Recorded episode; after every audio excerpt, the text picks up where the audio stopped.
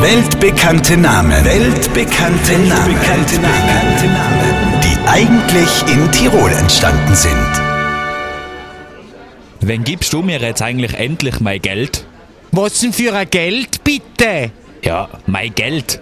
Die 20 Euro, was du mir nur schuldest. Nein, nein, nein, nein, ich schuld dir kein Geld. Wohl, ich habe der letzte Woche 20 Euro gleichen. Na, da tust du dich aber täuschen, mein Freund. Das war sicher nicht ich. Echt nicht? Na, lass mich überlegen. Hm. Na, schuldet wahrscheinlich der Bruno Mars. Und wieder ein weltbekannter Name, der eigentlich in Tirol entstanden ist. Der US-Sänger und Songwriter Bruno Mars. Hier noch einmal der Beweis. Wenn gibst du mir jetzt eigentlich endlich mein Geld? Ich schuld dir kein Geld. Na, schuldet wahrscheinlich der Bruno Mars.